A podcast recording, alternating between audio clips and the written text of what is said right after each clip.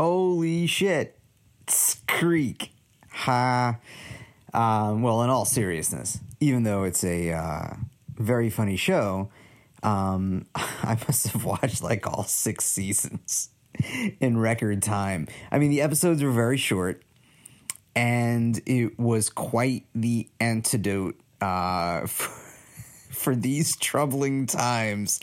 Um, throughout, oh god, wow, this past month, uh, you know, whenever I needed um, something to watch just to take my mind off things, I uh, I turned to Schitt's Creek.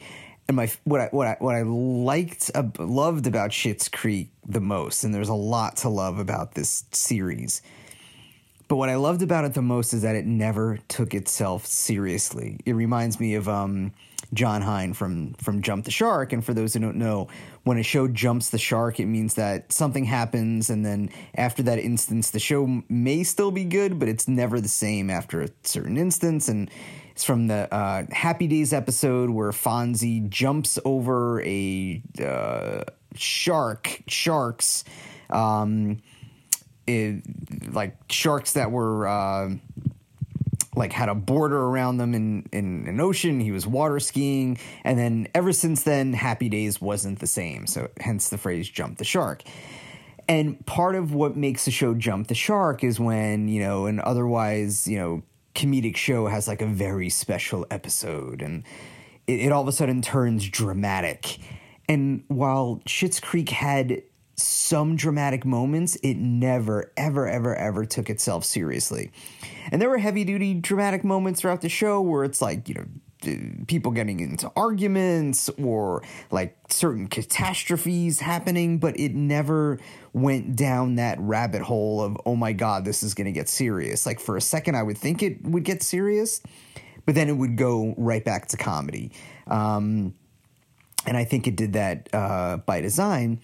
But at the same time, it tackled serious subjects. Um, probably the most serious would be um, uh, being um, an LGBTQ person and um, how the show, for the most part, just normalized being an LGBTQ person. Uh, the, the David character, he you know, was that saying where it was um, the analogy using the wine. I like the wine, not the label.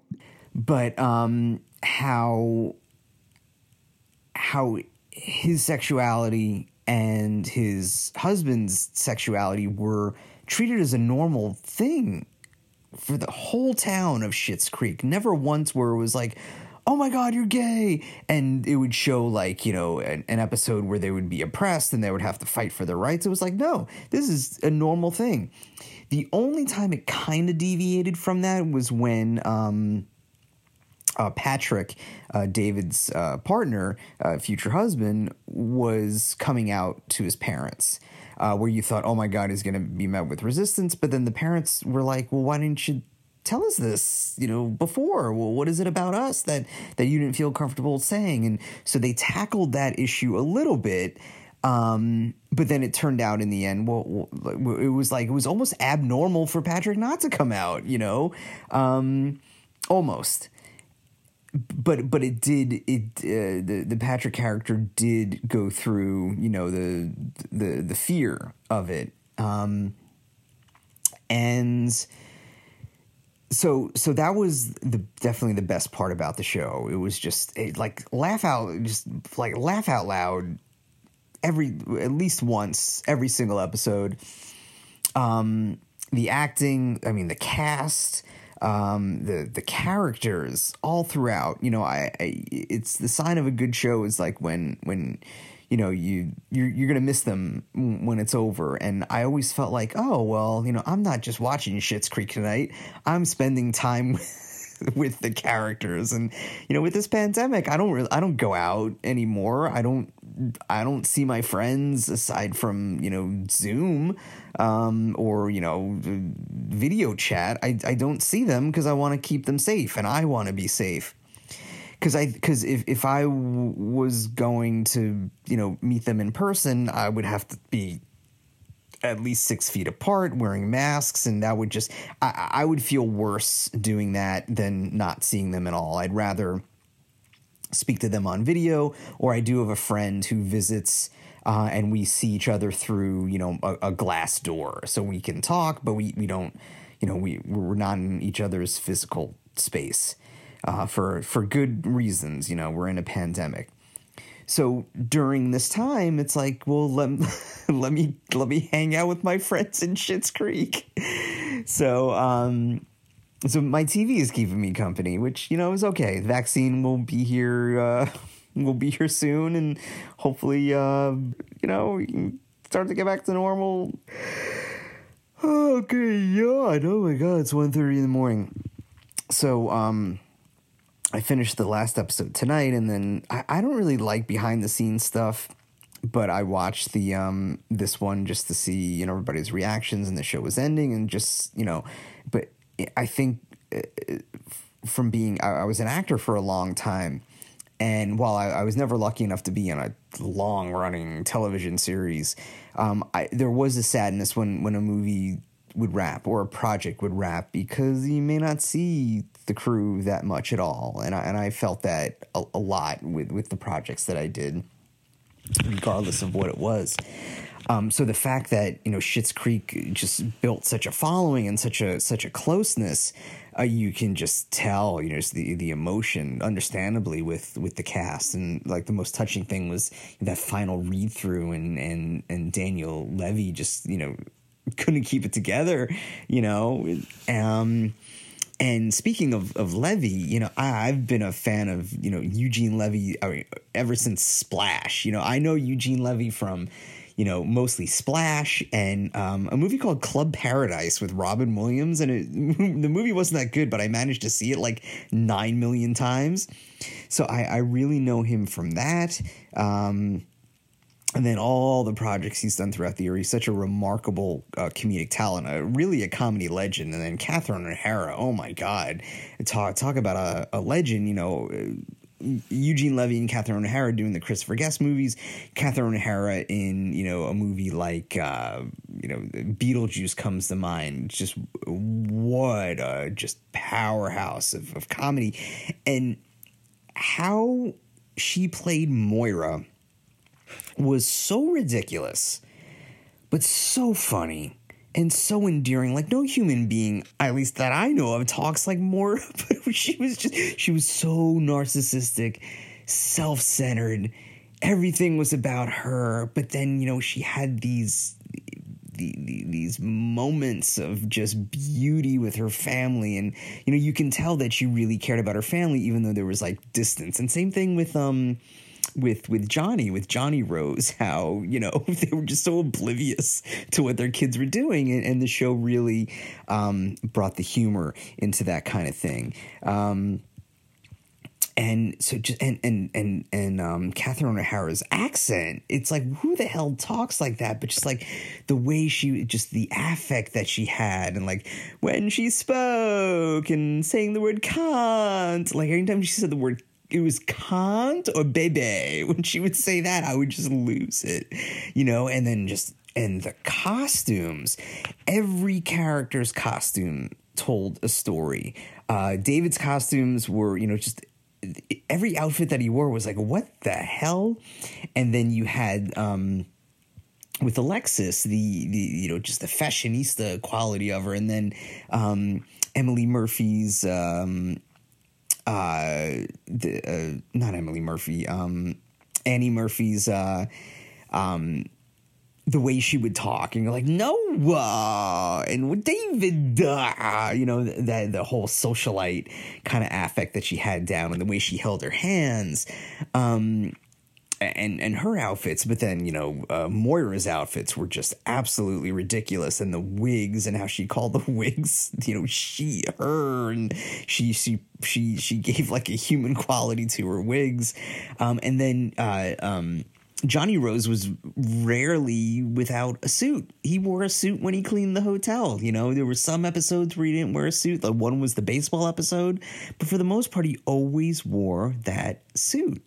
Um, and the fact that um, you know he was so oblivious with certain things and you know such a great business acumen but but he lost the business and then you know the arc of him trying to build the business until you know he finally got the the motel to where it was but you saw the struggle with the with the the roses. And it was it was cool to see Chris Elliott um as uh, as Roland Roland Schitt as Roland Schitt. I remember Chris Elliott from um, that show Get a Life. It was it was a terrible show, but it was just so ridiculous.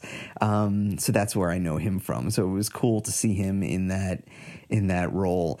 Like like like Roland was so annoying. Like anytime Roland was there, it was like you know if this was if this was any other show Roland would mess things up and then there would be a big fight. But you know, because Schitt's Creek is Schitt's Creek, that even though Roland would mess things up, it wouldn't get too serious. Uh, and Roland just messed things up so many times because again, he just wasn't wasn't the best listener. And I didn't know until watching the behind the scenes that um, Twyla is a is a Levy as well. So I was like, oh my god.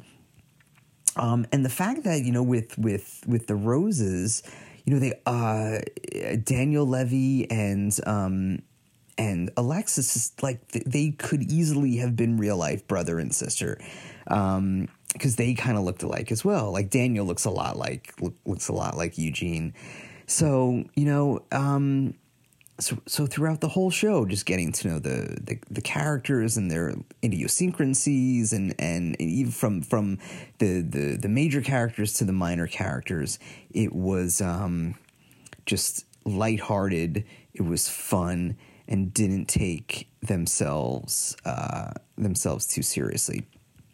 I guess if I had to have one criticism of the show, it was how you know, and I guess you can explain it because you know it was a comedy. They don't want to get too heavy, but mo like all the characters, you know, there was a, a happy ending. Well, pardon the pun, because uh, Dan, uh, uh, David did get a happy ending from the masseuse, but it was a happy ending for everybody. Things just kind of worked out, and unfortunately, life, as we all have uh, seen, that sometimes life doesn't doesn't work out. Um, and I guess life is more fair to others uh, than you know, life is more fair to some as opposed to everybody. And I think my my criticism was that it just every character worked out. I think the maybe the saddest was well Bob Bob uh, Gwen left Bob, but I guess Bob was. Um, too much of a minor character. But as far as the major characters, Alexis and, and Ted, their relationship didn't work out. So that was kind of touching. Um, but then you know Alexis just you know her career in PR started to launch, so she gets to move to New York.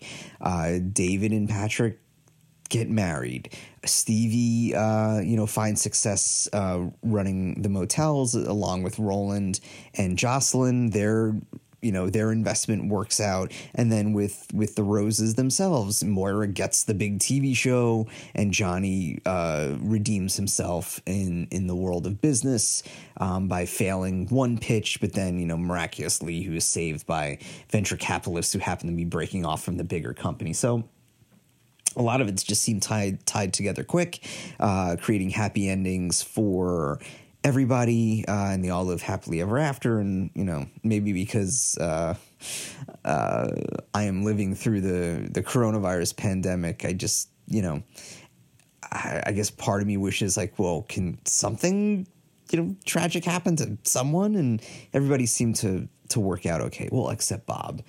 Poor bob. And hopefully Mutt is okay because Mutt just kind of disappeared. I don't know if it was the actor or or what, but you know, he never came back um, after an episode. So, um, but that being said, that's a minor that's a minor um, criticism for a show that overall was uh, was very good, and it's it it it, it could definitely uh, bring one to watch repeated viewings. You know, now that I would know now that I know what happens, and then just to see the characters again you know, knowing where they ended and just seeing how they see how they start uh, would be a, a, fun thing to do.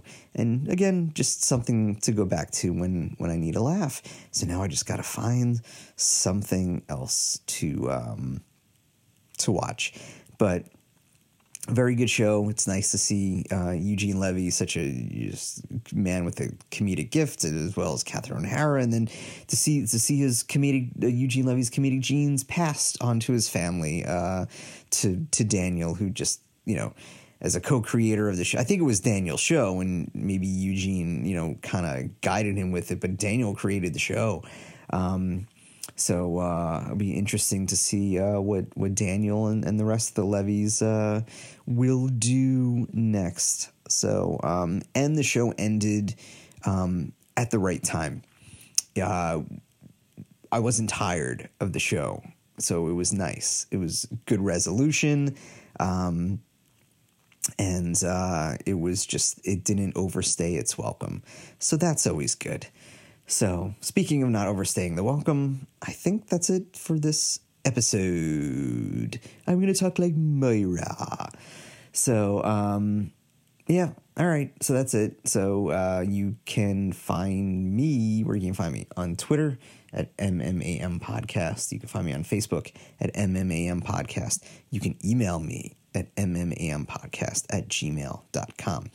And like I said, uh, and then feel free to rate share, review this podcast.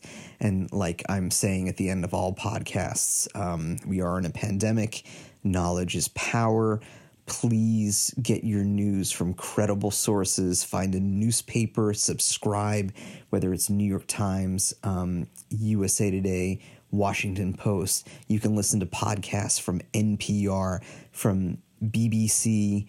Um, and get your news and information that way. Listen to the experts, the actual experts using scientific consensus to protect yourself and others from this pandemic. Wear a mask, socially distance, uh, practice social distancing, wash your hands, and please get your news from credible sources that I've that I've mentioned.